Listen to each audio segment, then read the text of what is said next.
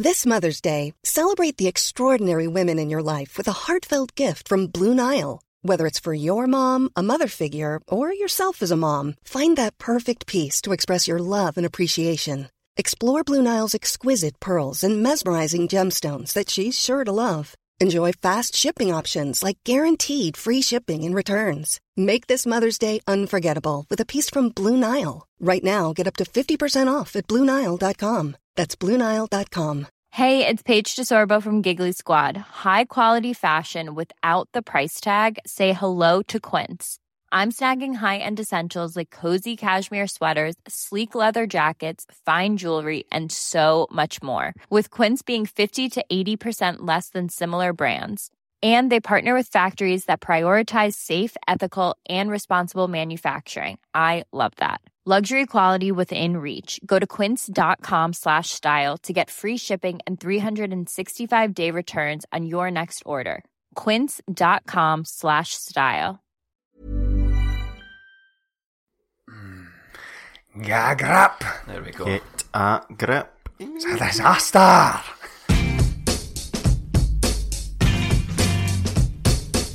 This week, the tables have turned as it's the Transylvanians who kill us with crosses and our Champions League hopes turn to ash before our very eyes. Celtic fans made to stay the course as we come through extra time, one over the pars. All this and more on the latest episode of 20 Minute Tims. Hello and welcome to this episode of 20 Minute Tims. I don't know why I laugh every time you say it. it's because I'm poised. You don't know when I'm going to do it. This is number 187, and I am joined this week by Moaning Melly Yes. and Stuffy Stephen. Stuffy Stephen, that'll do, yes. That'll do. Yeah. What a week it's been. What, a, what an absolute. Well, I don't we have a treat for the listeners? You get to relive such classics as Celtic Cluj. Well, as you've just teed up there, this is episode 187, and as we all know, that is, if anyone who's ever listened to 90s West Coast rap, they will be aware that 187 is the, the police code for homicide, which is fitting because that's exactly what this episode is going to be absolute murder. And um, do you remember back in the the good old days, the heady old days of this podcast, where we used to just turn up, turn on the mics, and Brendan Rodgers' first season, it was just. But let's talk about that win, and then we'll talk about the other win, and then we'll Aye. look forward to two more wins in the coming weeks. Well, away and download one of the episodes. Because this is number 187 and we're out the motherfucking cup, Melly. The cup being the European Cup. Um, we might as well get into it. There's going to be a lot to talk about uh, today, and I'm sure there'll be lots of heads rolling, there'll be lots of heads on the chopping block.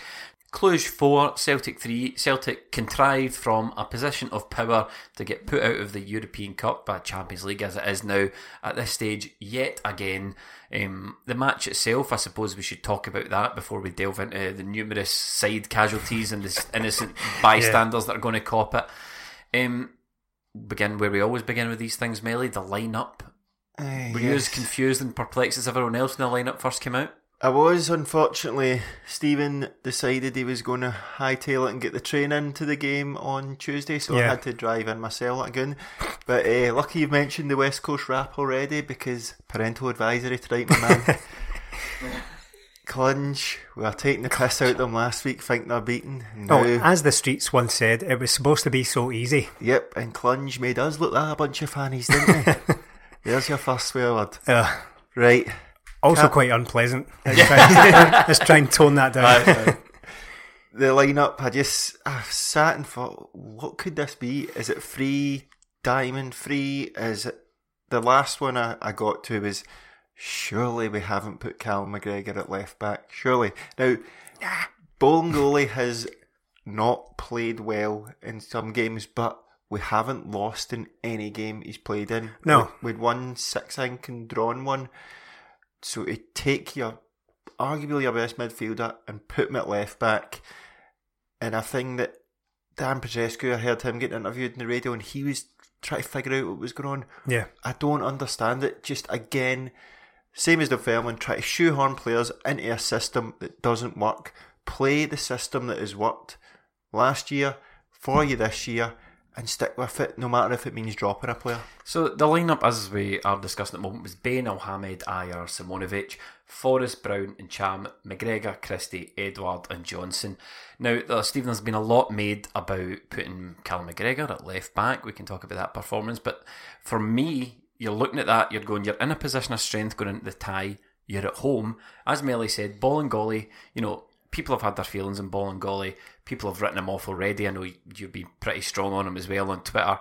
I happen to think that the guy, he needs a bit of time. Like me, I said, we've not lost a game with him. He's as much of a natural left back as you're probably going to get. But aside from anything else, why did Neil Lennon take an unnecessary gamble on the lineup? Well, McGregor.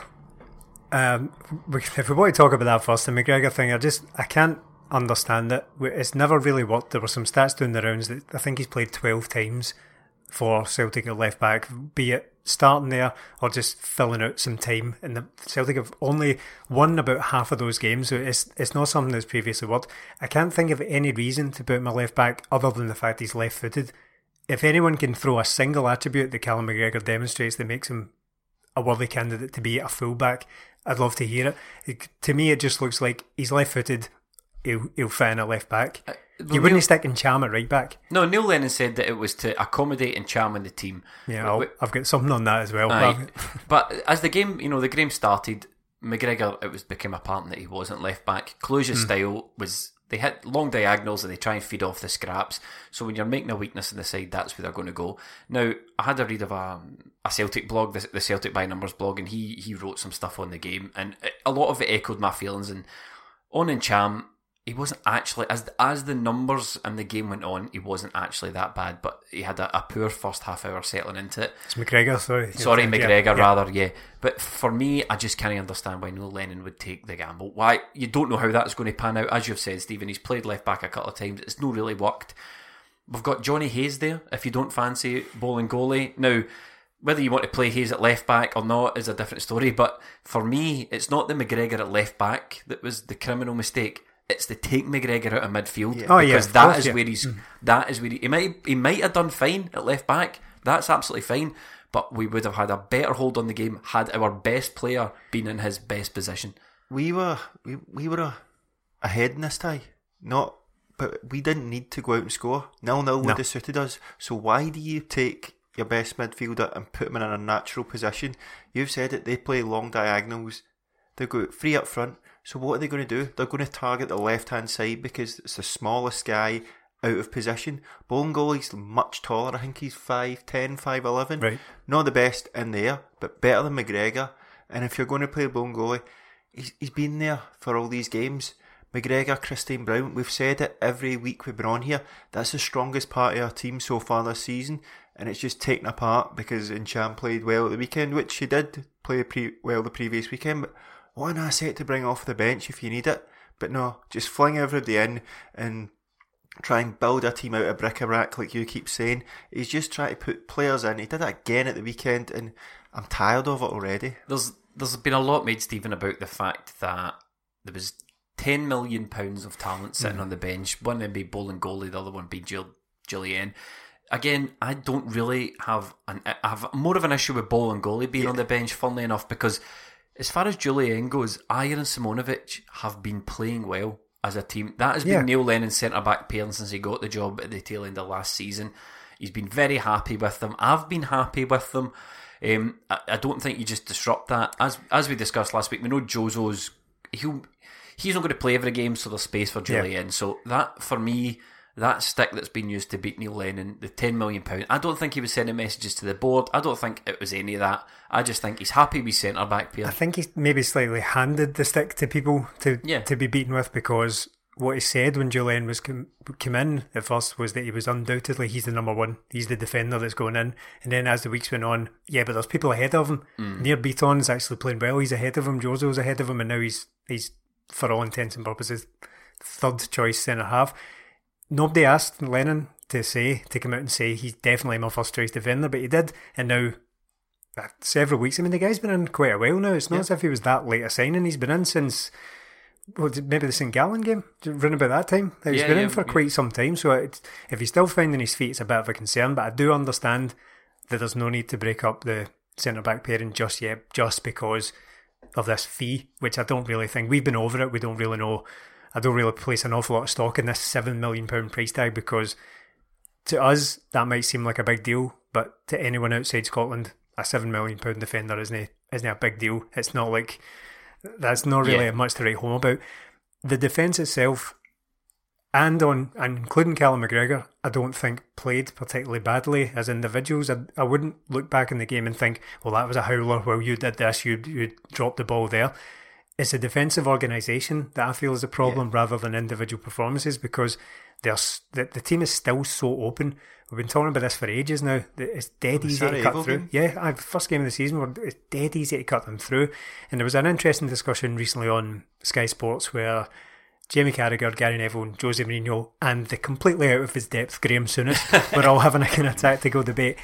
And it- they were just talking about basic principles. When you've when you've got the ball, you want to, well, when you don't have the ball, you want to be compact. And he made a fist. And then when you've got the ball, you want to spread out. And they, he made the gesture of opening his hand. But I feel like Celtic at the moment are playing entirely with the hand wide open. I, I don't feel as if they're ever compact at all. So I Did think not get the ball. Sorry. I think that I think you're right there, and we can touch on the Souness and uh, not the Souness, the Mourinho comments as well later because something that Mourinho said sprang to my mind also. But I think on the McGregor thing, the big mistake wasn't necessarily having McGregor at left back; it was not having him in, in midfield. Yeah. That's it. If you put Bolingoli in for and Ntcham and just go with that team, nobody bats an eyelid. They'll maybe say Bolingoli's the weak link in that team, which he is because he's in. He's not really settled in. But who else do you go? Nobody would go. Oh, maybe we should have put McGregor left back. Nobody would have said that. The, the only thing that let McGregor down was he, he doesn't have the defensive mindset, and that's it happened about eight minutes in, and then it, and it's what led to the goal. He, he switched off it and, and left his guy. But again, these were two almost hitting hope balls into the box. Um, But why, why can they do that? But because they know there's a weakness in there. No, well, the, the- well the, for me, the first goal, we, we might as well talk about um, the goals, and there's a lot to get through. McGregor at left back was kind of shown up for the mistake it was early, early doors when it was, it was again, it was him not being a defender. That, that he didn't have that defensive mindset. His man got away from him, and it's ultimately what led to the goal. Um, another guy who I thought had not another guy, but a guy who I thought had a horrible game was Scott Brown. He has definitely a game to forget, and it was his error and McGregor's error for me that led to the first goals. Yeah, it's Well- just switching off from both of them. Brown lets his man go, they get the ball into the box, and that's all it is. A guy coming into the back post and the header. The header hits the post and goes in. It's a, a great header, but that's that's all they thought they had to do. And they were right. It wasn't as if they carved us open for any of the goals. It was simple, basic errors, time and time again. That uh, last season we were we always thought Brendan Rodgers was too open in Europe, but the team had a structure. They knew exactly what to do when they had the ball, when they didn't have the ball, when they lost the ball. Everything was there, preparation, analysis. I don't think that's there anymore because teams just go through us and it's not good teams. Cluj are not an attacking team. Scored four goals. Sarajevo, decent enough. But if they had better strikers and better decisions in Felford, they could have had a couple more goals. And Nomme Kalju, they were terrible, Yeah, they were. but they were through a couple of times. There's just there's no coordination, there's no structure to the team where they should be when they lose the ball. You're right, though.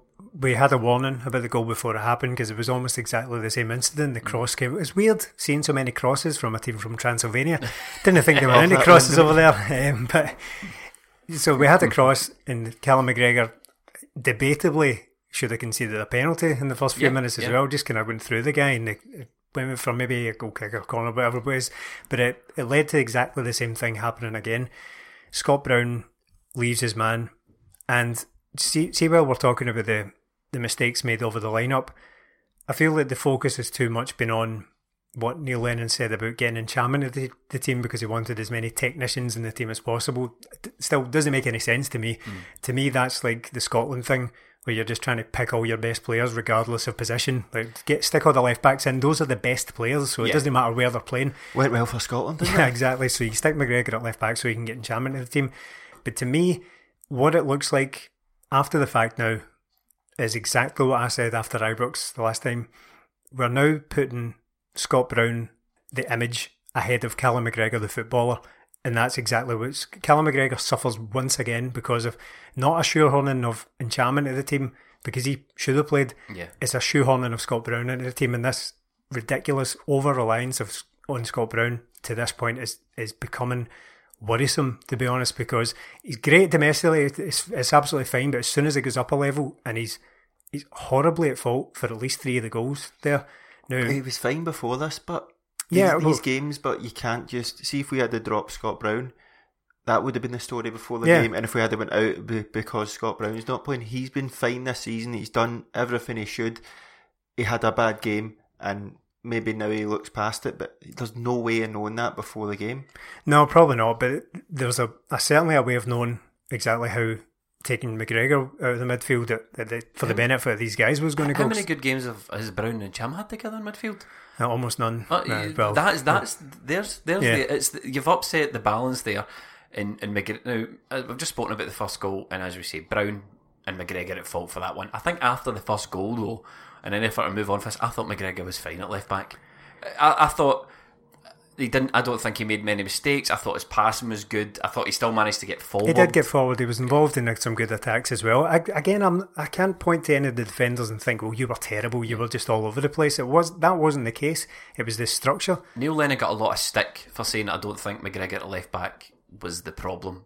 But really, it is because you're taking your best midfielder Exactly. away Yeah. from Aye, where he should be. exactly. It's the same uh, the weekend there where he, he said, "Oh, we're going free at the back to start with against Dunfermline, who are going to have one striker. I know. What's the point?" And then I'll come on to Dunfermline later, but Just, he's picking random formations now to get players in. making Yeah. Basic errors. Four three three, four one two three, four three four two three one. It's worked in every game we've played it so far, and then he changes it for the most important one and takes one of our biggest assets and a trio of our biggest assets and breaks it up for a terrible, terrible decision. And this is why, for me, that and we can work our way through the Cluj goals first, if, if you want, because those are the, obviously the, the most the most important ones. So well, for the rest of the half, for, see for the first half, Celtic weren't in the game.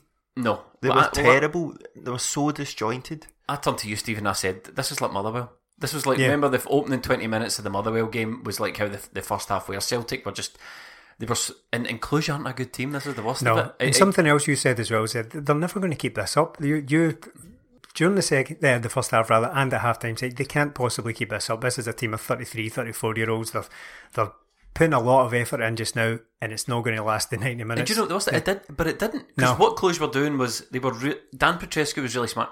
He was stopping the press. He was letting us keep the ball for a while, and then he, his team were choosing. Took advantage later on, yeah. Uh, yeah they, they were choosing when to surround, when to press, when to harry, and when to sit back. They were cons- his game management on the day was brilliant. See all this hitting the deck and rolling about and ch- conceding wee fouls and all that.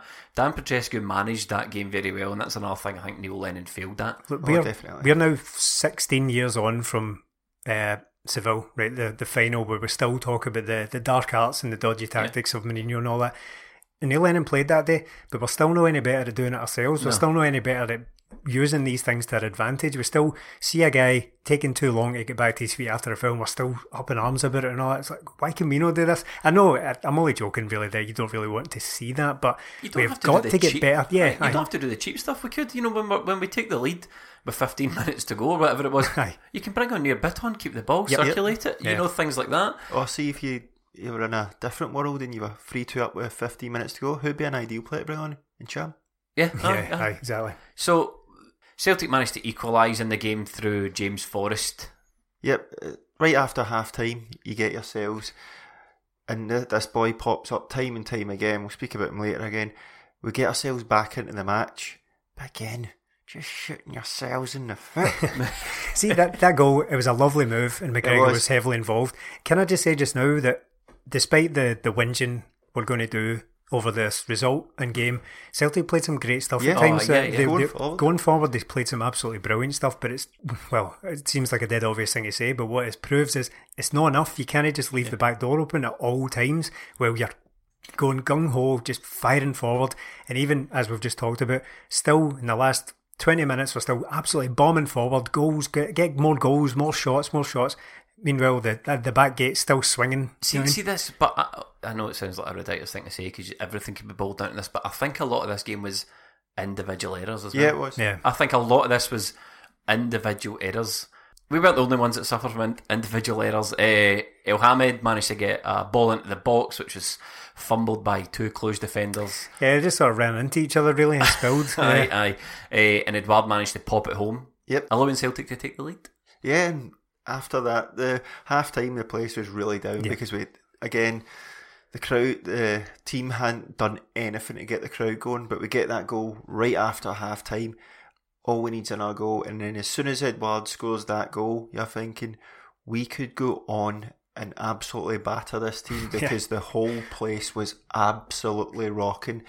The Stone Roses come song, on, yeah. everybody loves it, and then I think it's fair enough that we just kept the team the way it was because it looked like we were going to score again, and then just meltdown from a couple of players, just stupidity really. talking of stupidity, me and you, Stephen, sitting beside each other for the game.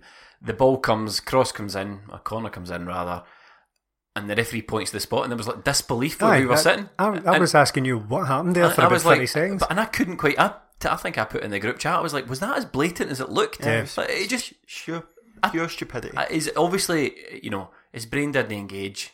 Whatever it was, there's no there's no even any point spending another second trying to decipher what was going through Scott Brown's brain there because put his hand up in the box, concedes a penalty. You can tell by his reaction he couldn't even look when No, I the, couldn't. the, the No. was taken. He couldn't look empty in the eye after it.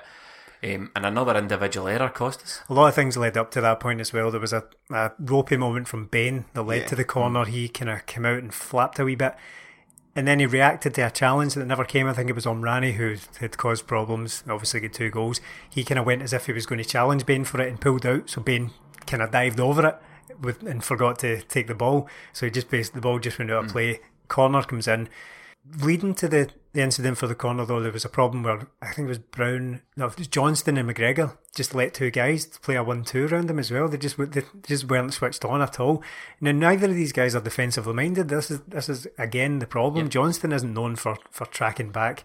There was just a throw-in, dead easy. There was nothing wrong with the setup. But they just switched off and they played a one-two, and then all of a sudden the cross was in, and Bain Bain fumbled it out again, aye, there's no point in debating, trying to read Scott Brown's mind because it wasn't, it was just an inexplicable, just Yeah. brain fart, really. I, I don't really know what happened. It's not as if he's been known for that kind of thing in his, his career. I think, Melly, after the game, you likened it to the, the Neymar, the Neymar kick, Standing yeah. kick. There's no yeah, just for for just whatever reason, just like the kind of Beckham thing against Simeone as well. Just one of those things where your brain just hits a wee switch. Just I don't know what happens, but yeah, the penalty itself as well. Bain a wee bit suspect what he did. He, got, he kind of got handed, didn't Well, he? see, see, the thing with penalties is I tend to give keepers the benefit of the doubt because what is a penalty? It's, it's a punishment for that team. It's supposed to be easier to score than to save, you know, or else it would be just, it's not a straight 50 50. It's easier for the striker to take them than it is for the keeper to save them.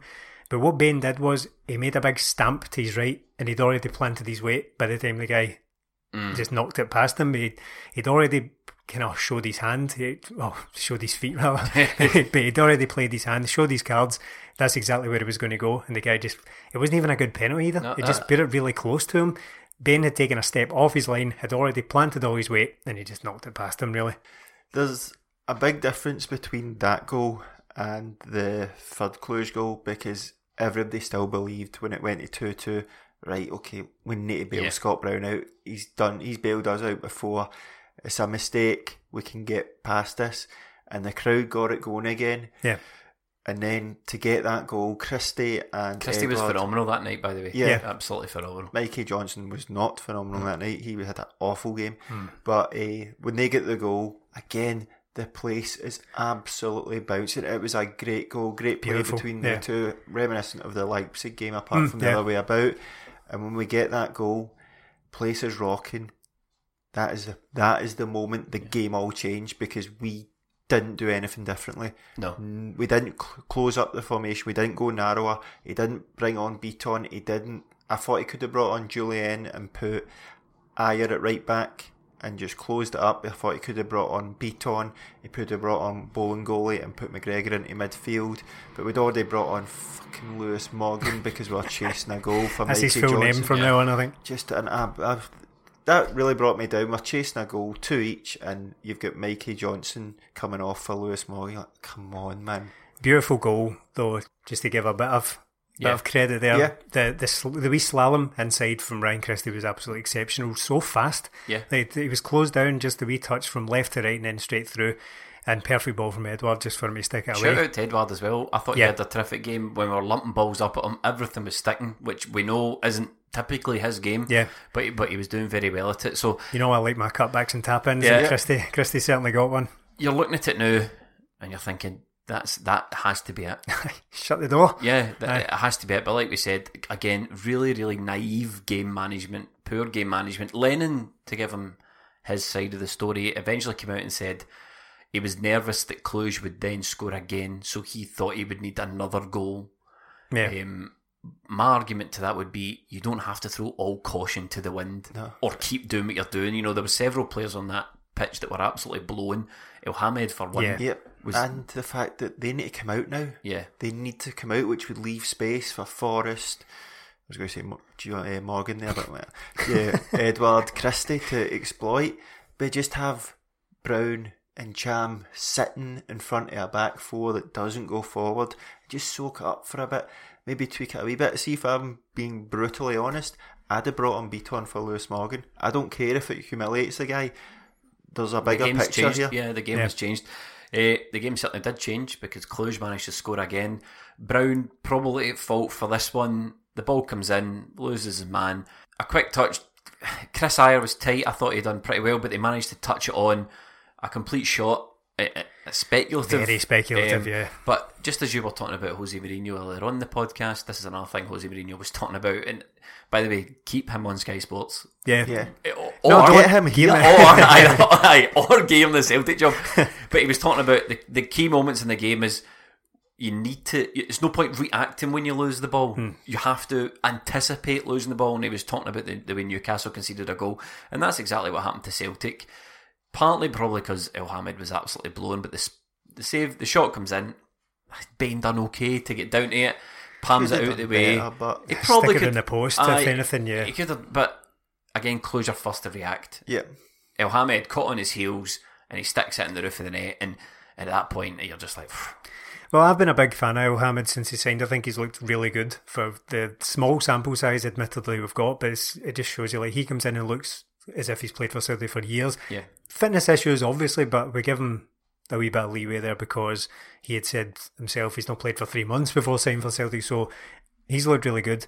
But yet, we're nine games into Bolly's career and we're still waiting for, for a good half.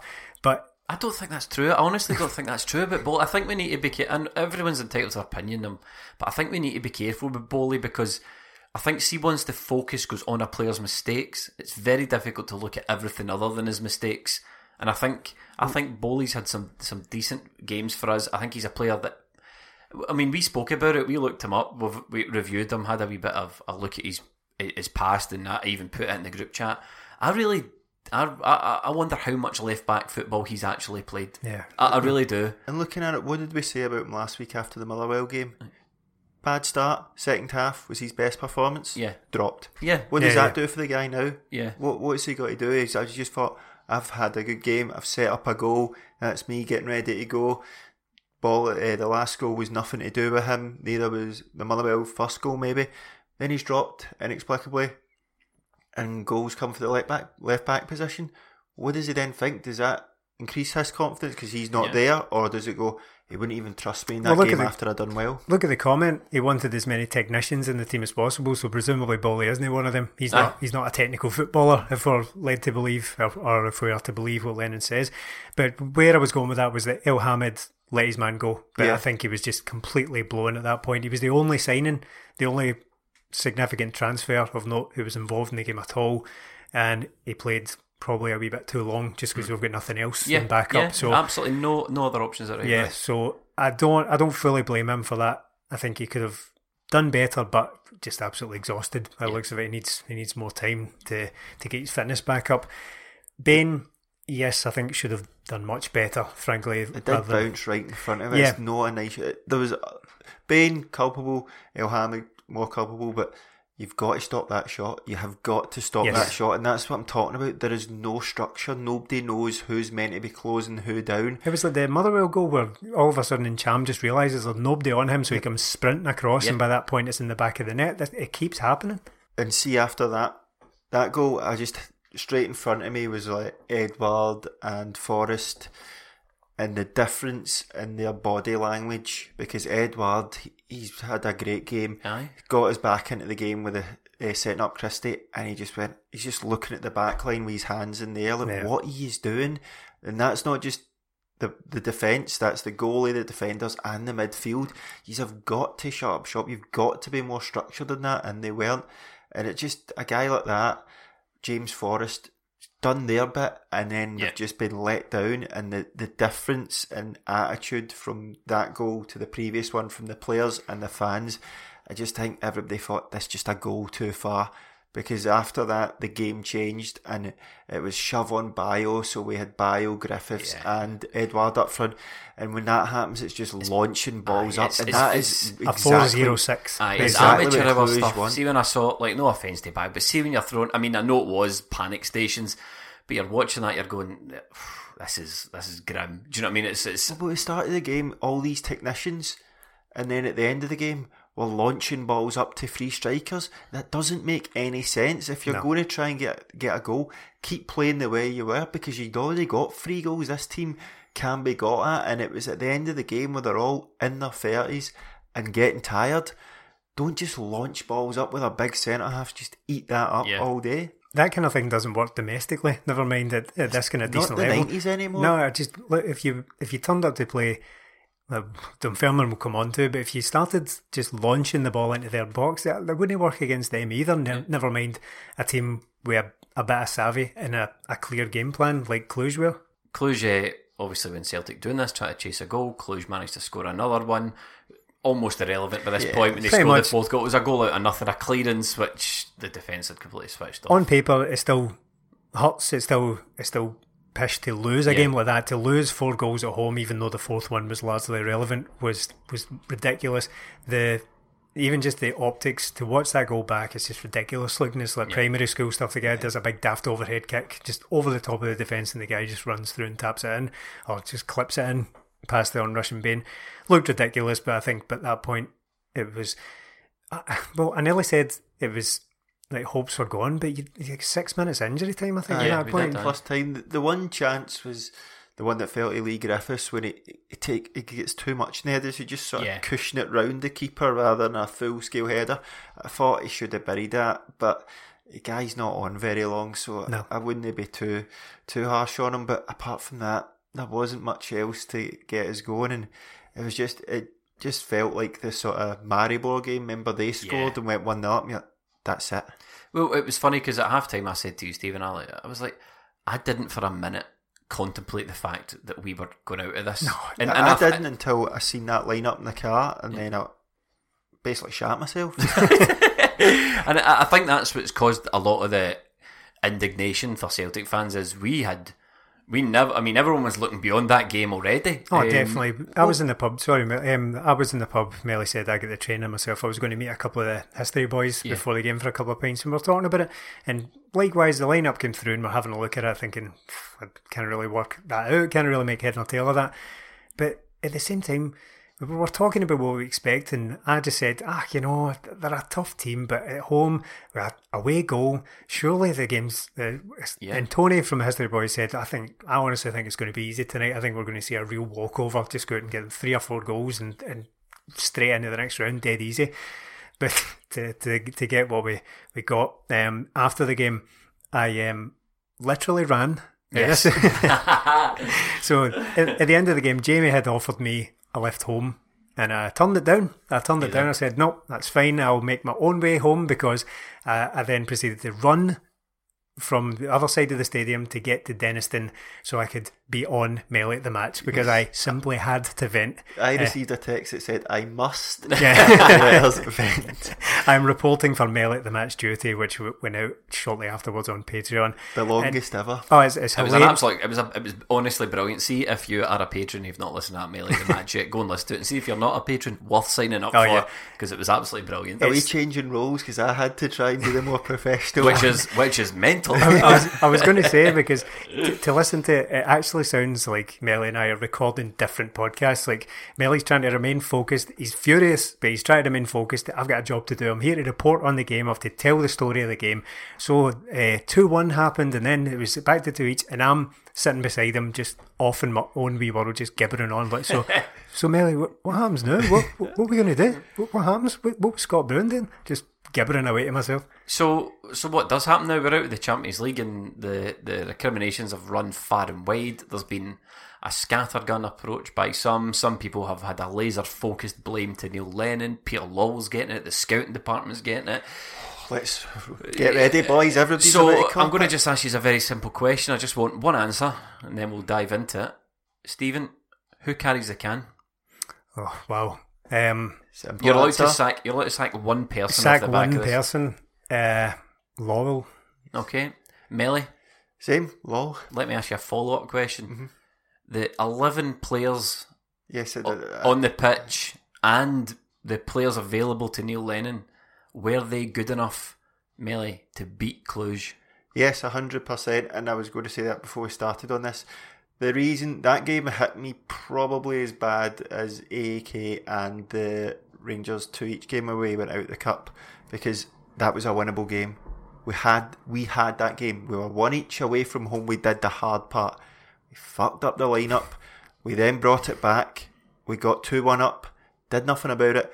Got three two up, and then still did nothing about it. And that is down to the manager. But the whole problem here is we've not been ready for this all summer. Hmm. We have not been ready for this. This time last year, well, this last year we had a defence of Lustig, Benkovic, Boyata, and Tierney compared to the absolute monstrosity. Now, last year we went out, we have got a significantly, significantly weaker squad, and all those signings in January, yes, some of them weren't good, but they all made impacts at different times, and you take that away, you take that defence away from a team that's already lost Roberts, Armstrong, Dembele.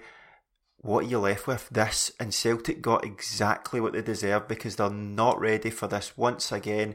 An MD that thinks we're going to go out and buy four players before this deadline, it's not going to happen. The Law doesn't care about that. He wants the money in, and the easiest way to do that is to sell a Kieran Tierney and not to spend money to get into the Champions League.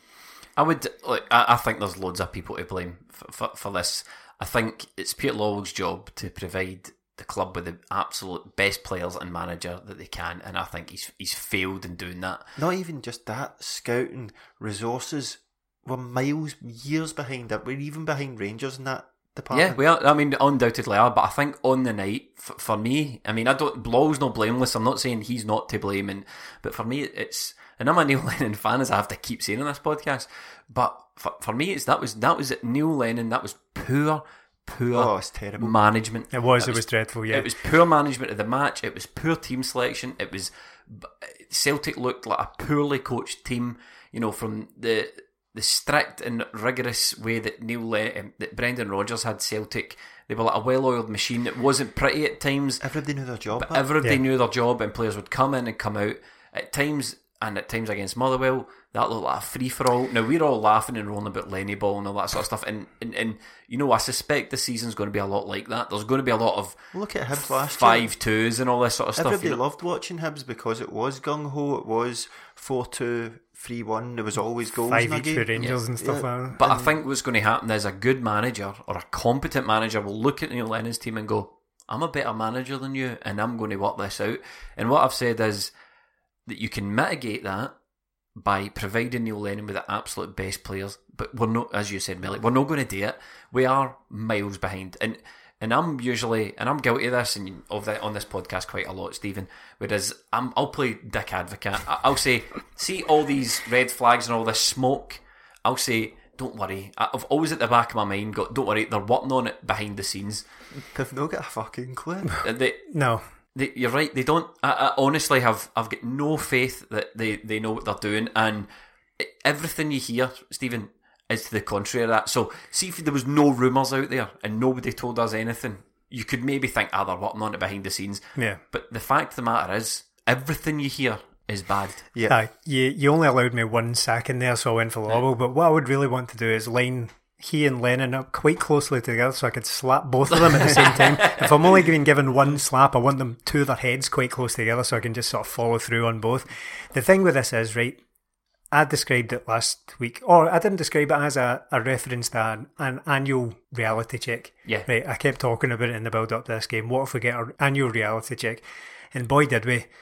The thing is, we just don't like feeling like it's all fake. Like, do- and what I mean by that is, yes, we'll go out and pump St Johnston and Motherwell, and we'll just do all these teams right. But as soon as you step into Europe, it just it falls apart, and I just I hate feeling like I've just been wrong. Like, Yeah. do I just grossly overrate all these players just because, like, just because I'm a fan? It's like, We uh, need to look at it game by game Yeah, every week. and- so A, a lot, like- one thing that a lot of people do, sorry to jump on you, is they compare the wage budgets, right? Well, but, yeah. But you, ca- you can't do that really because see if you took a, a Romanian hospital and compared the wage budget between a Romanian hospital and a Scottish hospital, you know, the economies are completely different. Yes, aye, aye. Do you know what I mean? So Yeah. that's not a, a level playing field to do it that way. But I do think you're right. I do think we go out and we pay £4 million for a Bolingoli and you think that's a £4 million player. It really probably isn't. No, no, not not and not not not to anyone else. And I'm not picking on him. I'm just saying, like, there's Scott Brown. He needs to have a real hard look at it. Now, I think he's a good player. Melly, you says he's done really well, but he's, he's done good. but he's done. But Nothing uh, to say and- you drop him. Exactly, and and, and a, a really great influence. And one thing that worries me is if Scott Brown's not in that side, we don't have it. We don't have another leader on the pitch. We've no, seen it. more on that to come. Yeah. We, we We've don't. lost Lustig, we've lost Tierney. If Brown goes out, who is the leader Yeah. there? Who's the But character? you're looking at him in these games, going, "You are supposed to be. You've played more European games probably than anybody else in that pitch, Scott Brown. He's not got the ability anymore. That's the problem. It's not even the ability; it's the smart head, it's the keeping the ball, it's the. Yeah. Do you know what I mean? I should be clear about what I said earlier. I, I don't think that I don't like retroactively want to go back and drop him for this game. What I what I brought it up was just to signify that I'm worried about it now mm. because we, with all this, it's only a few weeks ago we were talking about building a team around the guy. we And, weren't. No, well, we weren't, of course. Yeah. No, Neil Lennon was, and I'm just like, with all due respect to Scott Brown, and he is due an awful lot. Mm. He's 34 years old, and we can't just keep going back to the well with this guy. We've we've seen it for a while now. He's the last few games at Ibrox and in bigger games, he's he's toiled a bit, Yeah. and I'm not blaming him for it. I'm just blaming the the club on still heavily relying on him to this day. I mean. We, we've all talked about how we're going to replace Kieran Tierney, how we're going to replace Boyata, Lustig, Armstrong, like all the, the stuff we've been talking about for years now. How the hell are we going to replace Scott Brown? Because it's going to need done very, very soon. There's been nothing done. Kouassi? I played the Kouassi and, and Beaton and all who's been there for about seven years. How it's it's not been managed. It's not even been looked at. See if I wanted Brown. to simplify it, right? See if I really wanted to be really simple about it. Sell Kieran Tierney. You have to play your best midfielder at left back because you don't have one you trust. You go out the Champions League in the space of a week. Yep. I mean, Yeah. it's, so if- is that 25 million better than the money you get for going to Champions League? No, it's not. No, it's not. It's because it's like we've won a coupe and then walked out to a parting ticket. do you know what I mean? it's it's, it's Yeah. the Kieran. We sold. Kieran, do you know what we've done there? Gave Kieran Tierney away for free. Yeah, basically, yeah. We're So- basically and the giving same Kieran as- Tierney away for nothing. Same as Dembele last year. As soon as we go out the Champions League because we didn't spend any money on the team, what is he going to stay for when we go out the Champions League? I'm worried about Edouard. You've, you've broken a hmm. promise to him. Yeah. Now, we before this game we had 99 problems. Scott Brown wasn't one. After this game, he is, and it just it's just the whole club is just rotten from the core. It's I- I- I not think- run properly. Aye, I don't think it's rotten. There is something rotten at the club because, see, to be There's quite- no structure in place. it's it's it is this whole thing as far as I'm concerned is a Peter Law vanity project. It is. It, it- it's see when you break from the norm, right? The normal way of doing things. You can say to you can go, trust me on this. We're going to break away from the norm. We're going to do something different. See if it works. You get the plaudits. See if it doesn't work. You absolutely carry the can for it. So far, just this season, Peter Lawwell has broken away from the norm by appointing Neil Lennon and not looking at a single other application. Yeah. Right? So you say, right, we'll go along with that one. Well, in my opinion, Neil Lennon's management cost us in the Champions League. Yeah. Yeah. So, so Peter Law, you're carrying the can for that because you you, you said this guy could do it. You, can, And you then- s- you sold Kieran Tierney, right? How long did that transfer take? months. Months. Yeah, months. We didn't. We didn't go look at a single other left back. The No. whole time we, Kieran Tierney's got one foot out the door to Arsenal. And we don't say to, even if it is Kilmarnock or Rosenborg or any of these teams, give a deal for this guy, but it is, it depends on Kieran Tierney moving on. The minute Kieran Tierney goes to Arsenal, we will come and pick your guy up. That's that's uh, even criminal management because you get the player in first, and it does that, so you don't need to sell Kieran. Well, I can understand. Well, but you know, Kieran Tierney could have failed a medical, or Arsenal Yeah. could, you know. So But then you get to keep a good player, and then what happens now is you go to Rosenborg, can we have Birger Meling? They're like, absolutely no chance. We've got a Champions League playoff game to play, and if you do want him, you've got 25 million in the Yeah, bank. what you do when you sell a player is you replace the player beforehand because you've got a structure, like we did, we've seen with the Ticky leaks. Mm. Might go. We're only prepared for that in the slightest. What you do is you spend money on getting a replacement in, and then you improve the rest of your team. Look at the money we brought in last season. Armstrong's replacement, Mulumbu, every player we bring in to replace a player hasn't cut it, and we're down, chipped away at this quality. I've talked and talked about it time and time again, and this is the dregs we are left with. We are trying to pull performances out of these guys time and time again, and they've got nothing left. And, and I'm glad you mentioned Ticky Leaks because with two weeks left as we record this of the champ of the, the transfer Yeah. window, before it before it does what? Sorry. slams Yes, shut, okay, right? okay, yep. Now here's what this isn't speculating. This is what not what us three around this table think the team should need. You know, Yeah. players wise. This is what Celtic's own internal document thinks the players Fact. need. Fact. This is a fact. As As far as you can get it, this it's is a so fact. facto. Yeah. According to Ticky Leaks, we need another starting centre half Yep. another left back, another light right back, an eight because we looked at Joe Aribo, who Rangers signed, and Harper, who signed another contract at West Brom. A s- Turnbull obviously fell through. Yeah. Turnbull Yeah. fell through. A seven because we considered taking Weah on loan. An eleven because we looked at Brandon Barker. A And we're num- going to move Scott Sinclair on. and we're not going to move Scott Sinclair on or try to. A number nine. That is the players that Celtic, even with the ones we've already signed, uh, have identified the positions. Two weeks.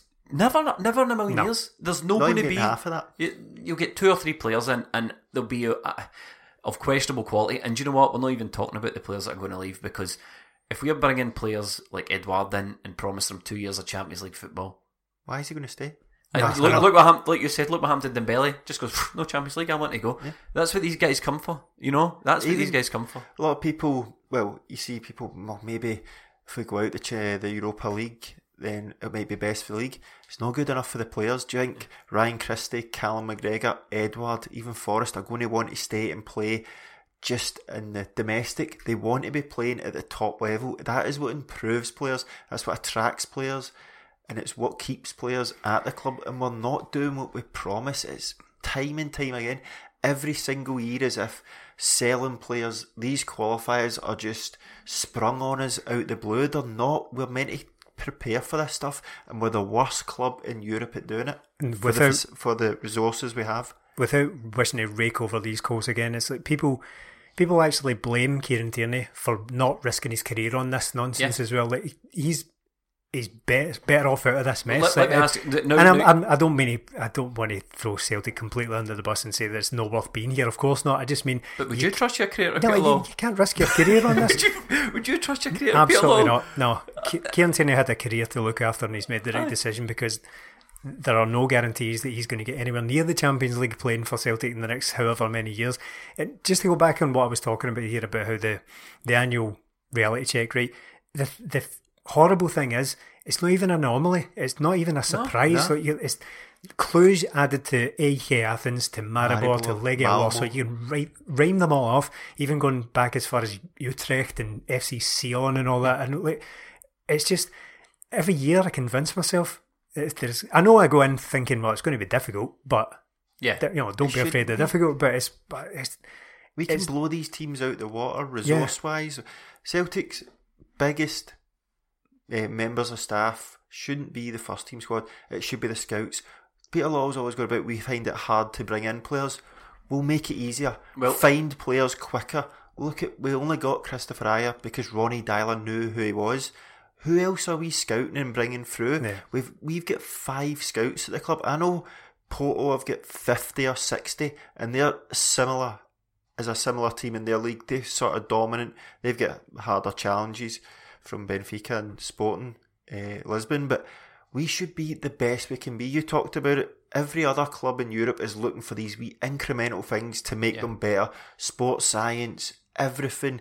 all these wee things add up, and we've got five scouts. Five scouts. Well, let me ask you, Melly. I'm going to put my hands behind my back. In one hand, right, is 50 or 60 European scouts, and in the other is a hotel. which, which one are you hoping I pull out to, give, to give to you? There'll be nobody in the hotel if the product in the park is crap, by and the that is where Belgrove. we're going. Because it, I'm just sick of the. It's sick We've of got a director of football in, on on a short term contract, so he's He'll- got to I come think in. and- he'll end up staying because Stephen McGowan wrote a thing in the paper and it was the common denominator basically pointing the finger at Peter Law and I don't think he will stay because The am- Law wants to dictate all this. He has to I have think his I think fingers I think in every pie. Well, it- see, as far as I see in every job, you've got a you've got your performance indicators, what you're supposed to achieve in the role. Now, Peter Law's key performance indicator might be bringing in the money, so he might he might be looking there going, I'm supposed to increase turnover by X percent every year. So if I don't get into the Champions League, I have to sell a big player to meet my job role, and that that might very well be it. But as you say, see when all these other teams are, are taking these things seriously, when they've got scouts and coaches and you know and performance analysis and the, I mean, even when you look at Celtic, they get rid of Jack Lyons, who who Brendan Rodgers took down to Leicester, who hmm. was a, my match analysis for us, and we placed him with Peter Houston. Look now, at the coaching staff. Chris Davies leaves, an absolute genius. Brendan Rodgers leaves, and we replace him with Neil Lennon and Damien Duff, who's in his first role at a coach. It's there's so many red flags there now that it's it's difficult to ignore. Even for me, who is an optimist to, to my fault, sometimes it's difficult to ignore it. And I just do not see a flurry of signings coming in, and I don't believe a word that comes out of Celtic about how difficult it is to bring players in. No, because no. every other club manages it. Every club in the league, every club in Europe manages to sign players, and we fail and fail. And if we fail this time, and we probably will fail, this will be the third window in a row, which is which is honestly a s- it's a sacking offence. What is the? we, we, done this last year. We looked at Rangers, and fair enough, they sent a lot of crap last year, right? But how can Rangers identify a position, right, and go, we need another midfielder in there? Oh well, we can go get Andy King for Leicester. He's available. Okay, bring him up the road, and within a couple of weeks, he's at the club. Yeah, is he better than what we've got? Mm, maybe. And if not, he's going to add competition. They've got two players for every position now. They've got a director of football coming in, identifying positions, and telling the manager, I can get you this guy. Their manager, Stephen, said it in the group chat. He came in and said, If you're not good enough, I'll replace him. Yeah. And we scoffed at it. But that's exactly what he's done. He's found players who aren't good enough, went out and replaced them, and we are laughing at, it. well, he wouldn't get in our team. But they're improving their team, and Yeah. they only need to beat everybody else because they've already beat us twice last year. Hmm. So they're closer to us than they ever were before. So And Celtic just aren't doing anything right right now. Absolutely Reversing, nothing. if anything. Yeah. And he said I can go on about it's hard to bring in players, it's difficult. Dembele, Sinclair, and Ntcham all signed July, August. So you- you're talking absolutely nonsense. We've never once signed a player who's come in after we've qualified for the Champions League that has made a difference. Not once. And you know what? Just a final point in this transfer window as we begin to wrap it up and move on to Dunfermline. The great irony of all this is, oh, we didn't spend money because we thought Brendan was leaving and we didn't trust Lee Congerton's signings. Basically, everyone we've signed so far and everyone we've been linked with are players we were linked with 12 months ago. Or Yeah, on that, or on the list from Or, previous. or, or, or on the list from previously. So, Instead eh, of getting somebody in when Brendan Rodgers leaves, we le- wait till what was it the end of June yeah. to get a guy in who's in from July till Same as the first of you mean September. Congerton? We knew Congerton was going, we didn't replace him, the same as we do with players. So, you know, as far as I'm concerned, I, I'm struggling to believe a word that comes out of Celtic Park. I think Peter Law thinks he's smarter than all the fans. Tell them any old shit, they'll keep Yep. turning Yeah. up. Uh, and, and, uh, and that's the way Celtic are running their business. Just uh, just to go off on a slight tangent from that as well, there's been a lot of chat recently. I've been trying to avoid Twitter, right, because the, it doesn't You're do me any good. that. Yeah, I'm failing. Melly's always uh, pulling me up for it for paying attention to Twitter, but it's, I've been on and it's like it's like people are turning their attentions to all the wrong places. Uh, All you hear is that oh, it's the media. The media Yeah. are doing this, right? And I'm like. I don't care about the media, ignore it because all that does is take the spotlight away from exactly who deserves it, right? See if everybody's just blaming the media, Operation Stop Nine in a row and all that. So it's the energy spent on just the entirely the wrong targets. It's the, it's the club that are failing. The media, it's nothing the to do with the media media. react to this. Yeah. Now, the media love a story. Daily Record, The Sun, the lot of them. They all love a story. They love a negative story about giving them the Celtic. stories to print. Exactly. Yeah. See if Celtic start. See if Celtic qualify for the Champions League. You wouldn't have any of this. Yeah, and before MD, obviously I just said the club are failing there. I, I acknowledge that they've won three trebles in a row, Yeah, but it's, it's the that's the one. future. Yeah, it's the future I'm talking about here, and it's not. It's just not looking good. I'm I'm just coming off. Obviously, this is a weekly podcast. In two weeks' time, we could have signed ten players, and they're all wonderful, and we're we're left looking stupid. But it's just it just not for the first time. It's just at this moment of time, having lost four three at home to Cluj, and nothing's happening. And I said about Melly at the match, right? I came, I went running away from the stadium to get my opinions out there. I wasn't the only one. Scott Brown did it as well. for liking a tweet, but it just it just seems like there's something something no right at Celtic at the moment, and I just It's not Every- something. There's yeah. lots. Everything, everything you hear, as I say, usually you've got a bad feeling about things, but you you're hearing nothing and you suspect everything you're hearing for the uh, behind the scenes at Celtic. Not about Neil Lennon, incidentally, but just about the the scouting and the the talent identification and the the transfer business. Players not been happy. the transfer business we're trying. There's nothing positive just now. Um, so Celtic really, really need to get the finger out because It's too late, mate. It's too late. I- the no, damage is done. I for- think I think that you're right. I think I honestly think that Nicky Hammond came in in June. His changes aren't going to take effect this window. no, the this guy's is got this an is absolute job in his hands. this is this is for this is for next year. But I'm going to use the phrase again, and I've not used it on this podcast since Ronny Deila days. If Celtic don't win this league, it's an extinction level event. Yeah. yeah. It is. Lennon needs to go. Long needs to go. Desmond needs to comes out and explain why he, why his attentions turned elsewhere, and he left Peter Law in charge when it became apparent over the last couple of years that what Law was doing was asleep at the wheel. Something that always comes back to me in these times, like, I've been absolutely gutted over the last couple of weeks. Like, Kieran Tierney leaving, couldn't imagine much worse. This is worse. This is worse. That Dunfermline game, I didn't want to be there. In the Cluj game, a winnable game, and we we absolutely messed up. And it wasn't just Neil Lennon on the pitch. It's been a big build up all summer to that. That has been coming, and we've Yeah. just pretended it's not. But this team is significantly weaker than last year. It's ridiculously weaker than the year before. And you say, I always remember you saying, Stephen, after the double treble, I think it might have been last year, but you said, we don't want to feel as if that's it for the yeah, club. as if we've peaked. Yeah, if I we know. peaked, and it, it shouldn't have been. Nobody expected to go and win the treble again last year, but we done it, and we got out of jail last year because that team was absolutely done. We'd brought in about ten players that didn't contribute enough for what they were doing. Some of them contributed here and there, but none of them are going to be there long term, and we're stuck with some of them still, and even a lot of them have left. And we're just left with the same core of about seven good players, and we're trying to do things with them that they need help. They've Yeah. needed help for over a season. And to take away a manager that prepares meticulously, there's backroom staff, the club has just been wiped clean, and Peter Law stand there dictating this. He's he's a dictator with a capital D I C. Yeah, ugh, I mean, we could we could literally do this all night.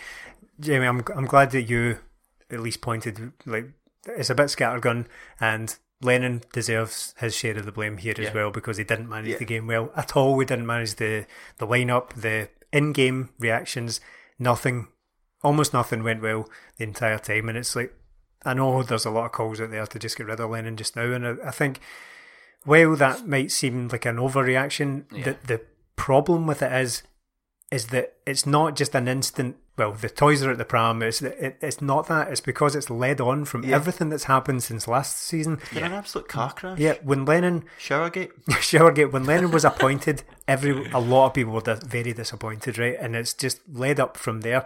It's not that everyone was happy with Lennon, happy, happy, happy. Bad result, right? That's it. Yeah. Tear it all up. That's not the case. Everyone was waiting for this, and I don't mean everyone was wanting Celtic to fail. That's not what I'm saying at all. I just mean everyone was waiting for the moment where all their fe- fears were realised, and and that's what happened And, and, against it's, Cluj. and it sort of says it goes back to what I said about Peter Law. People sort of said to Peter Law, "This is your big plan. Look Yeah. at, let, let- we'll support it." Yeah. But but I'm telling You you, picked this guy. Yeah, I'm, I'm because telling you you. didn't even look at anybody else. And and for, for the record, I don't want I don't want Neil Lennon sacked. I don't. I think it's far too early for Neil Lennon to get sacked. I think it was a bad game.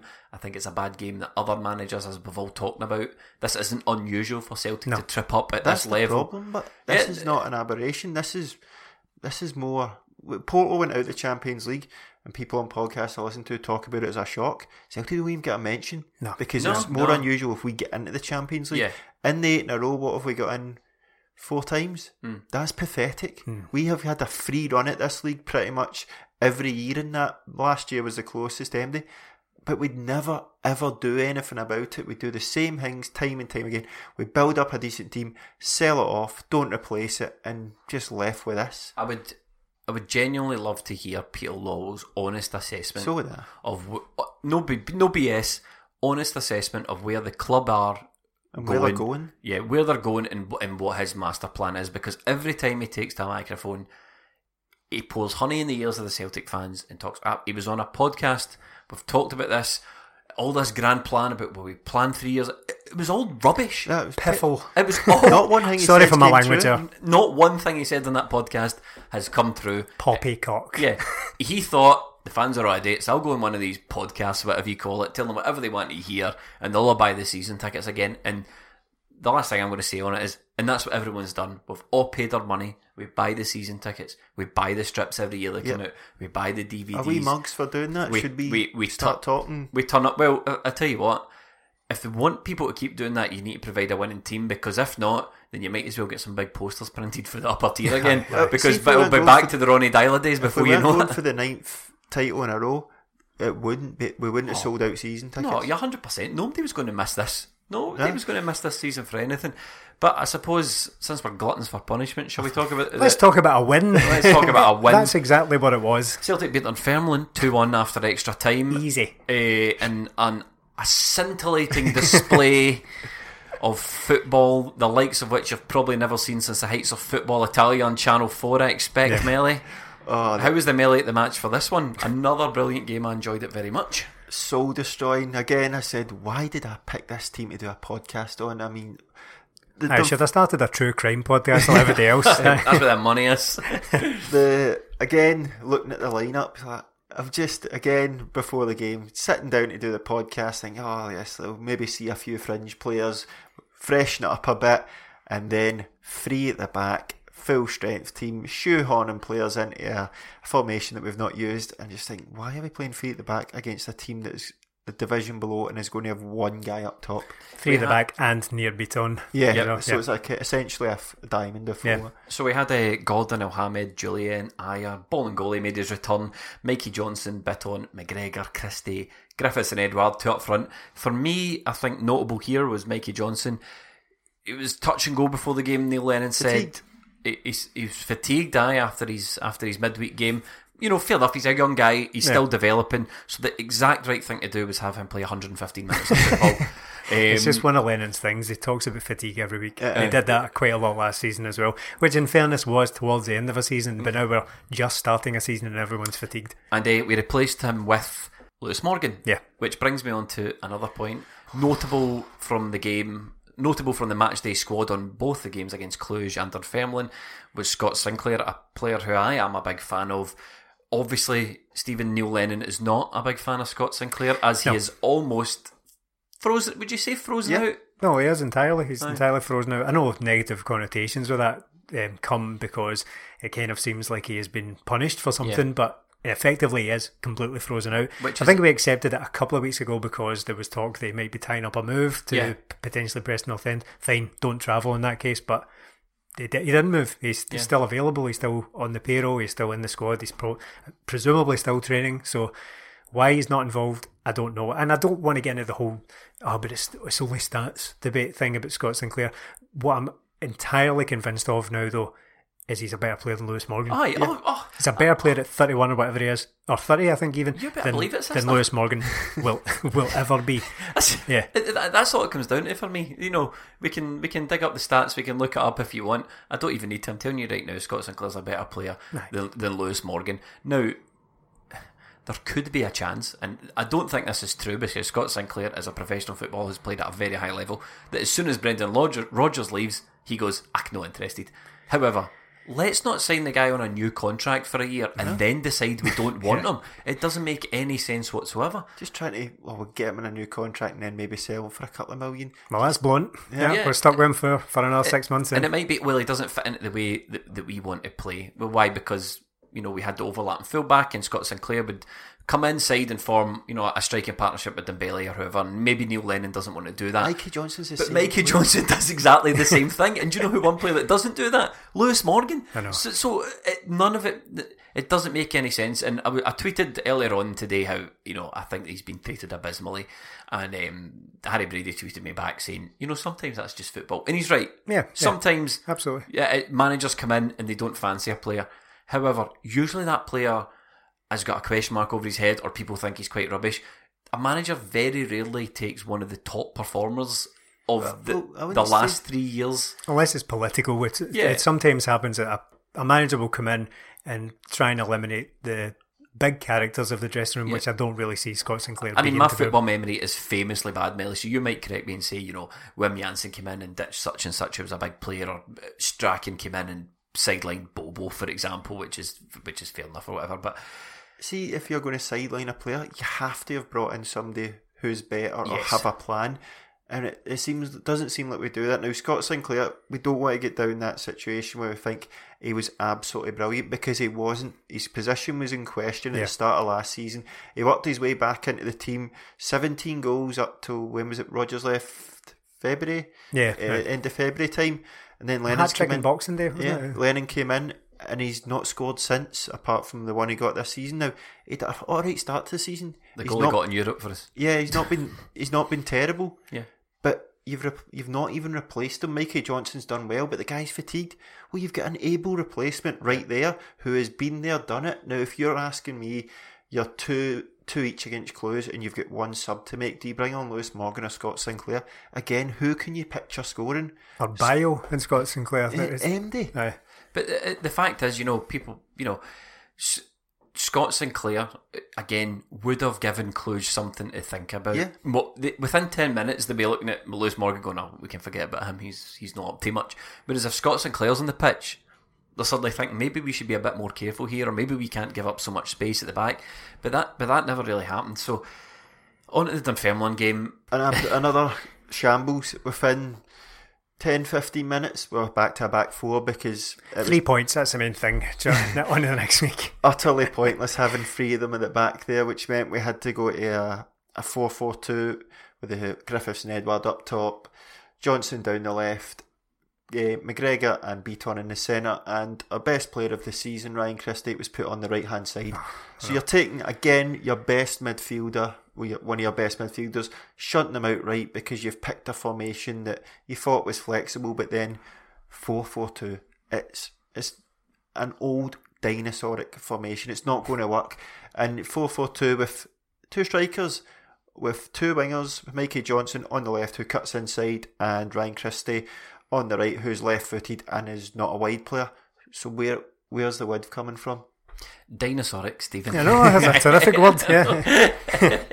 Right off the dome. Pete, that one. Dinosaurial. um, would you throw uh, accusations of a dinosaur at Neil Lennon based on what you saw at the Dunfermline game? No. Let's be fair. It's- Like, yeah. it's it's always very very difficult when you come up against a team who basically have no attacking Yeah, intention yeah, that's at all. true. We see it all the time. Celtic, you know, just looking at the pulling off the, the stats, Celtic murdered Dunfermline. I, uh, I I can't remember another game where Celtic have had over thirty six shots on tar- on goal. but look at the chances they created. It was all from distance. They're all from outside the box. But that's yeah, what happens when yeah. a team's camped. But that's what happens when you've got a manager who says just get it in the mixer. Yeah, just well, get that's it true. in there Yeah, instead of breaking a team down because there wasn't many chances. I thought, oh, that should have been a goal. I can't think of any. I want to know why we can have twenty three corners and know. not score from them. And earlier we, we talked about Edouard not wanting to hang about for this if there's no promise of any kind of decent European football.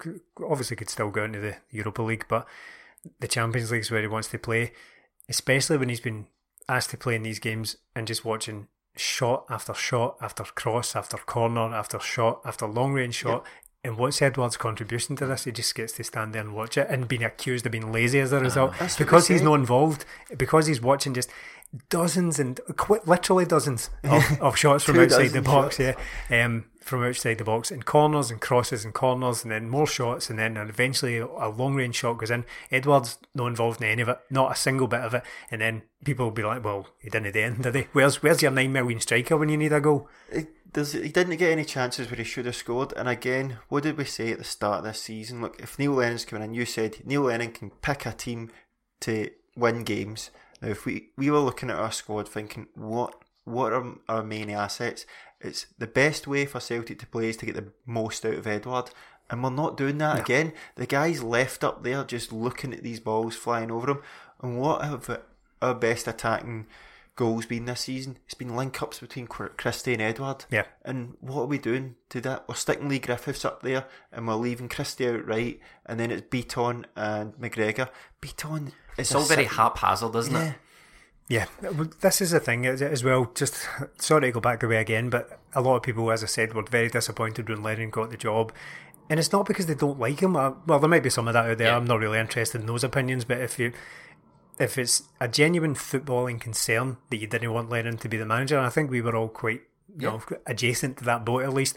Um, it is that talk circulates that he's not really interested in stats. Then that's fine, right? Yeah. There's ways to interpret that, but but there's also chat out there where he doesn't really get involved in systems or tactics or anything like that. It's just it's all really a lot of these are better players. Get the good players doing this, and then get balls into the box, and then the good it's players will like you score. say, it's it's people's worry that the standard that Brendan Rodgers had is massively dropped Yeah. to Neil Lennon's standard, and Neil Lennon keeps. It, he's not going to come out and kid on. So even stats and analysis aren't Neil Lennon's thing. it doesn't that- have to be. No, it doesn't yeah. have to be because there are other ways to tell the story of the game. Yeah. Yeah. Stats help, but see if you've got Peter Houston and John Kennedy and Damien Duff watching the game for you and they can interpret. Yeah, delegate, yeah. they- that's absolutely fine. But again, it's the PR of it, it's the optics, as they call it in, in politics, of it. Why are you giving people s- sticks to beat you with? And, and like you say, if he if he's no. Like, I, I quite like watching that, um, you know, that coach's voice thing, Yeah, it's great. right? I can't imagine Neil Lennon on that. No, No, Uh, now that might be a, a massive disservice because they fucking they had Alan Stubbs on it. Do you know what I mean? And that guy can get Yeah. a job in a sweet shop, you know. Right. So that, but I just a bit like you say, Celtic fans are hypersensitive to Neil Lennon.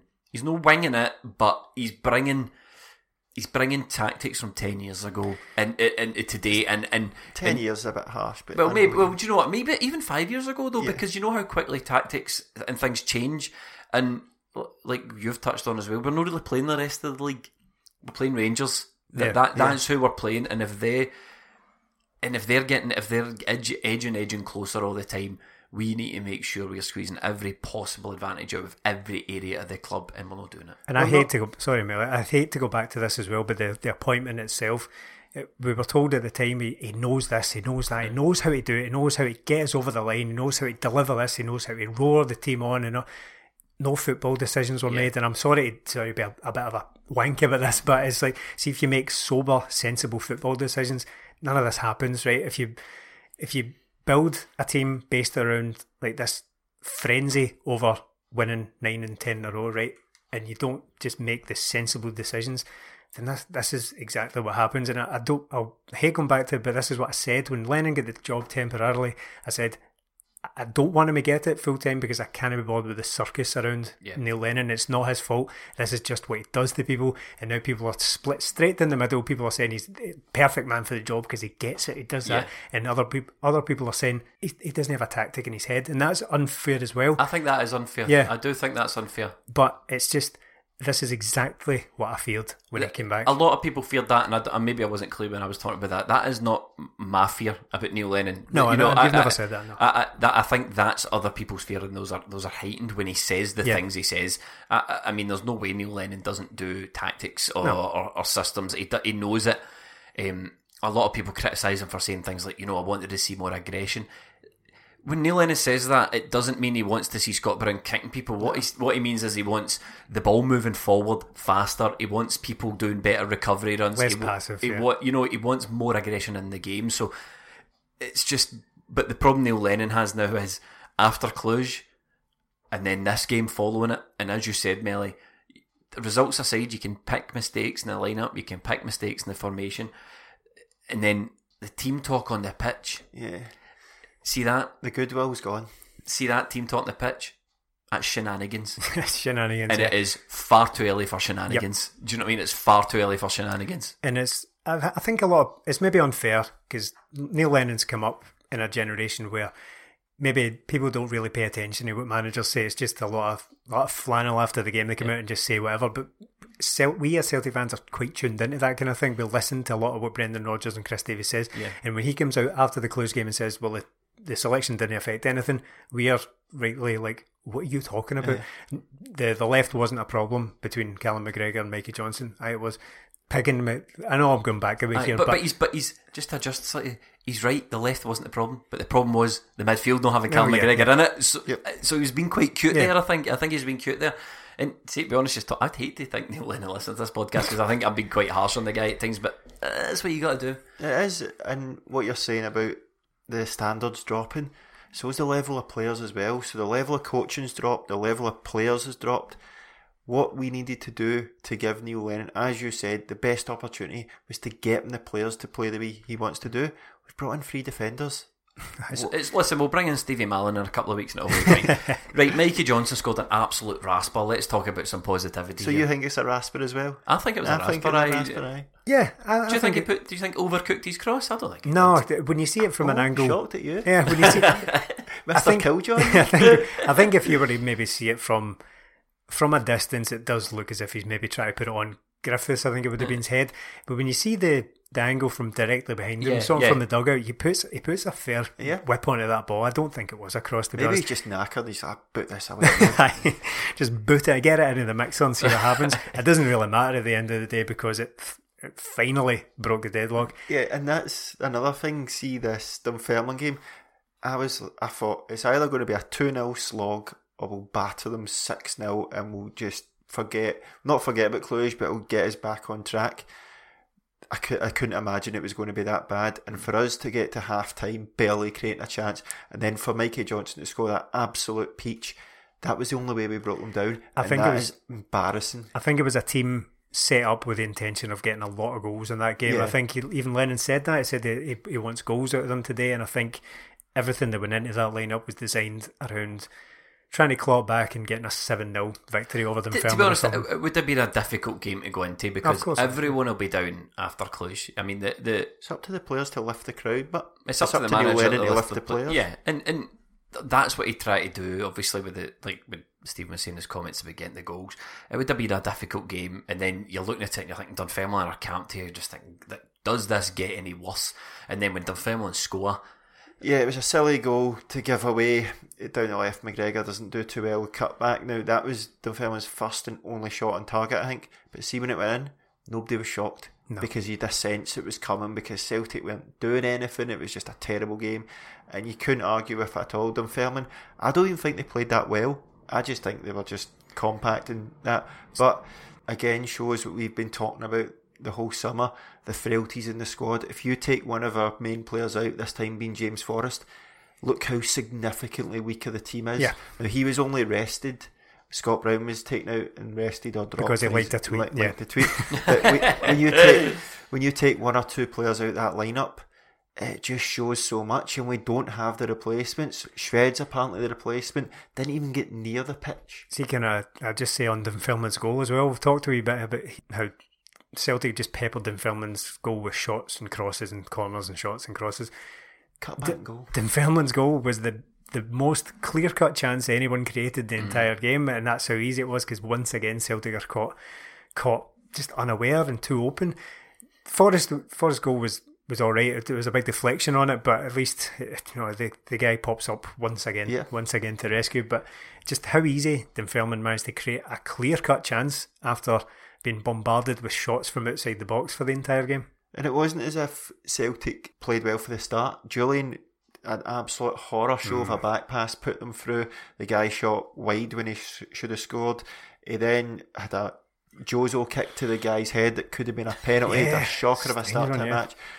Bolingoli, I still think I'm really, really struggling to have any hope now. There's a player in there. I think his confidence has been destroyed because he couldn't even make passes against Dunfermline. Yeah. And that doesn't mean to say he's a bad player, but he's been destroyed now. What did that, I say last that week? Cluj game has just ripped the soul right out of him when he was struggling already. I sat here last Monday and, and kind of pondered on the, the fact that it might be the time to take him out of the team because his confidence is away. I didn't think that was actually going to happen, but Yeah. sure enough, the very next night he came out against Cluj, unfairly probably, but and then straight back in. So I don't know what we do with Boley now You because know what you do with him, honestly? You Play keep him. playing him. Eh? Yeah, You- keep you playing keep him. playing him.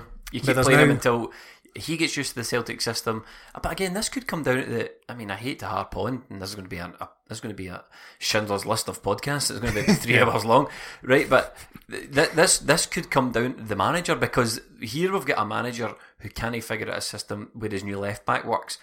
So do you just go, oh, he doesn't work, buy me another one? or, or, or do you say to Neil Lennon, but wait a minute here, if he's going to go careering up the pitch, like we said, then maybe you need to bring a player on that can play from. Plus, is there a language barrier? There's four different languages in that back line. All these things, you need to take them into consideration. You know, very rarely does a player just, I mean, I know El Hamed's done okay, but I just, I, I think the solution in Bolingoli is you keep playing him. We've no, we've no other choice. No, what there's no do? choice. But the thing is, uh, it was probably an unfair comparison. But then I said, like, what if you get to Jack Hendry levels? Now, I, I'm not talking about levels of player, but what if he puts in 12 poor games in a row, 13, and then he comes out of the team with lack of confidence that he just never comes back? There's already talk about converting him into a left winger because we feared that that's where he might have been all along. That's where Lewis Morgan plays. Yeah, but, but, but we can't do that either. We can't buy a left back for four million, then six weeks into the season decide, oh wait a minute, he might be a left winger. He played left winger for Rapid. Yeah, well, that's what, but sign him as a left winger then. Yeah, we, yeah, we needed yeah. one, so don't sign him and play him at left back. I know we're, we're sort of wandering down alleys and tangents here, but It's, it's, it's cathartic. yeah, yeah. let's just let's just wrap up the November game. So Yeah. James Forrest pops up. The service that guy puts in for Celtic um, is is is pretty unreal. He, he done it, Underappreciated. Aye, Probably. he done do, it in we the do big Cluj him up, game. but not enough. And then he, he pops up here with a, a career saving goal for Neil Lennon. The just at the end of the match, like, there was boos at the 90, end of Yeah. ninety minutes. check out Mel at the match for, Yeah. for footage of that. Yeah, At the end of the 120 minutes, it was just relief and like just get me up the road. Hmm. Uh, but looking on that pitch, Johnny Hayes, Lewis Morgan, Nir Bitton, that come on, where where is the quality? Where is the money? Where is the investment? Because it's not on the pitch, and it ju- is shown now. That's Dunfermline at home. We could barely have asked for an easier tie. We've got Partick Thistle in the next round, and then we're in the semi-finals. It's just you've got to start helping the squad out. Johnny Hayes comes on, and he's not even got a collar. What happened? What happened? What? He- Only Craig Bellamy can pull that. Did off. he do? Is he doing the Bellamy? no is he? collar. Aye. Oh. What is what's going on? Enough's enough. Aye. enough is enough. Um, Do you want the good news though, guys? Through against Dunfermline, through to face Partick Thistle, who have got Kerry Miller. Yes. so he's Right. back again. He refuses to die. He's coming. he's coming back to Celtic Park, and the draw was made on uh, almost a year to the day since. God rest his soul, Cristian Gamboa Yep. uh, had his best game for Celtic. Um, well, maybe against ball and Partick Thistle. goalie. Maybe the spirit of Gamboa Maybe. can take, take Bolingoli on. Um, Celtic have also got a tie coming up um, to a Europa League playoff Oh, against against AIK Stockholm. Um, would you trade the Europa League for having irregular matches on Saturday afternoon? Yes no? no, I'm not. You know what? I'm not going to foil it in that spoilt baby trap no. um, of of dismissing the Europa League every year. We go into Europa League and we say teams take this competition seriously. Blah blah blah. It's European football, so I'm, I'm going to give it all my effort. Um, Yeah. Celtic are the seeded side, but I, I've heard that before. I know, I know. I'm just saying all the things we said before Cluj. um, Celtic have made some signings. I know you'll laugh about the lack of transfer activity, but we've signed Jonathan Afolabi, uh, Southampton prospect. Now, there was there was talk online. Uh, I was seeing on people say Twitter we've signed him as a free transfer. I think he chose to leave Southampton. Right. I was doing some reading up on him. He was linked to Aston Villa and Newcastle, um, and both of those teams were looking at him to solve a bit of a striker issue. Uh, Neil Lennon said he's on the cusp of the first team for us. I think that's accurate. I think Melly's shooting his head here, but I think he's going to go. Not played a game all summer. Well, he was on the tournament for Ireland, wasn't he? He's no match fit at all. Uh, he's not. He's not. He's bio not match fit. He's not going to get on the bench. But what I'm saying is, I think there's maybe a wee bit more to this than just picking him up because he was a free. Now, With an me, eye to maybe playing. Right. There's me giving Celtic the benefit of the doubt again. Well done. Now, if you if you don't know anything about the player, Neil Lennon described him as raw.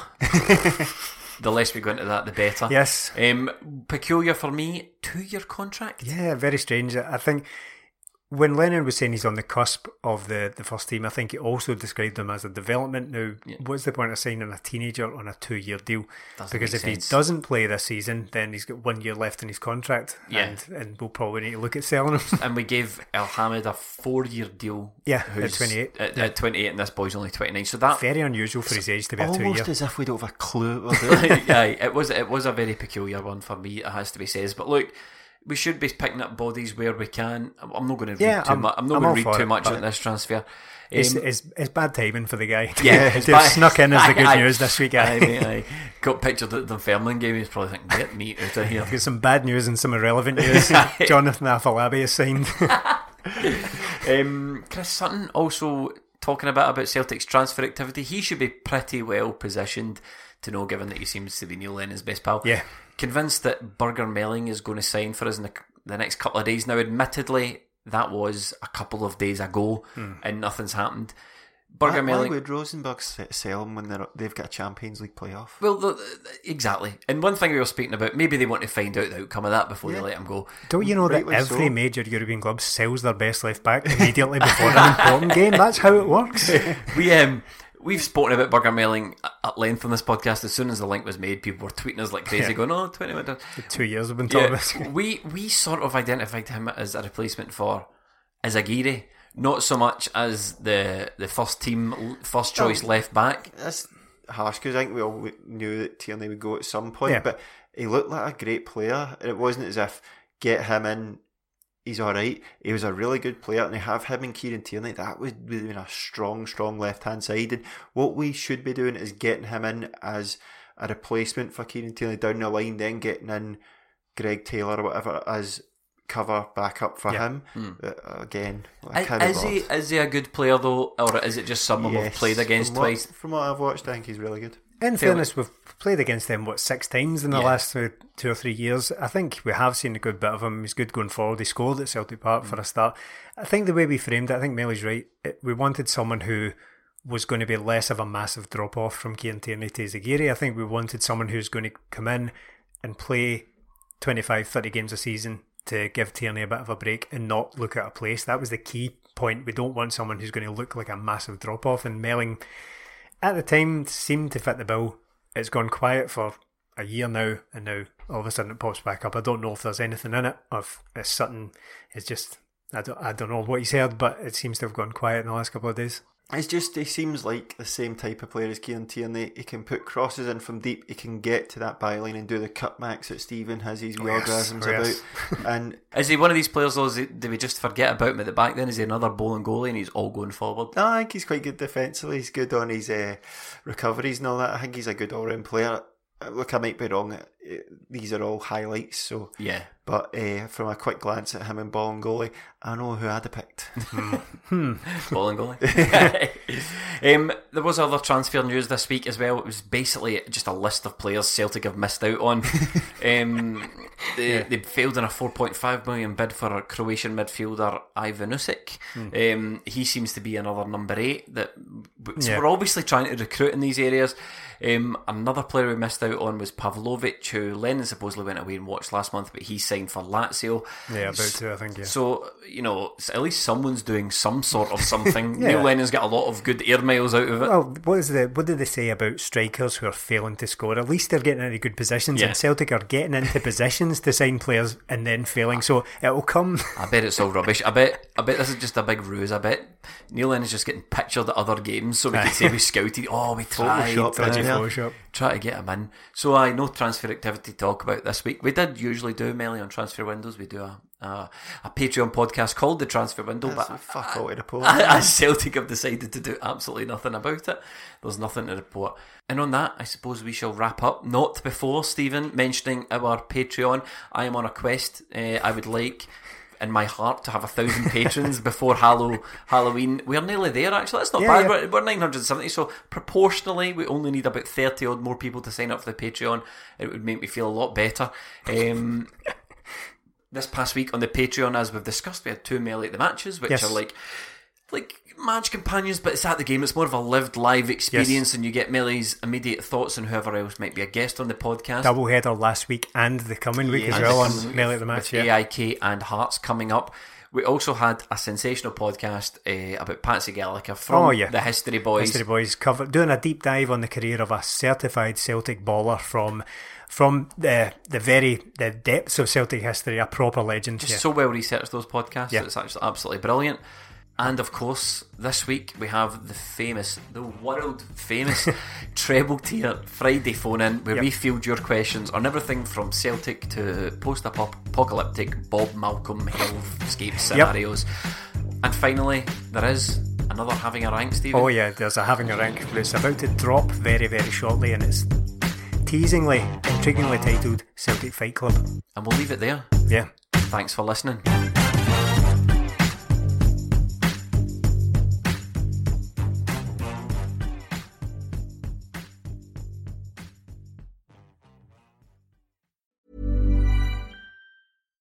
Hi, I'm Daniel, founder of Pretty Litter. Cats and cat owners deserve better than any old fashioned litter. That's why I teamed up with scientists and veterinarians to create Pretty Litter. Its innovative crystal formula has superior odor control and weighs up to 80% less than clay litter. Pretty Litter even monitors health by changing colors to help detect early signs of potential illness. It's the world's smartest kitty litter. Go to prettylitter.com and use code ACAST for 20% off your first order and a free cat toy. Terms and conditions apply. See site for details. Even when we're on a budget, we still deserve nice things. Quince is a place to scoop up stunning high-end goods for 50 to 80% less than similar brands. They have buttery soft cashmere sweaters starting at $50, luxurious Italian leather bags, and so much more. Plus, Quince only works with factories that use safe, ethical, and responsible manufacturing. Get the high-end goods you'll love without the high price tag with Quince. Go to quince.com slash style for free shipping and 365-day returns. Normally, being a little extra can be a bit much, but when it comes to healthcare, it pays to be extra. And United Healthcare makes it easy with Health Protector Guard fixed indemnity insurance plans. Underwritten by Golden Rule Insurance Company, they supplement your primary plan, helping you manage out of pocket costs without the usual requirements and restrictions like deductibles and enrollment periods. So when it comes to covering your medical bills, you can feel good about being a little extra. Visit uhone.com to find the Health Protector Guard plan for you.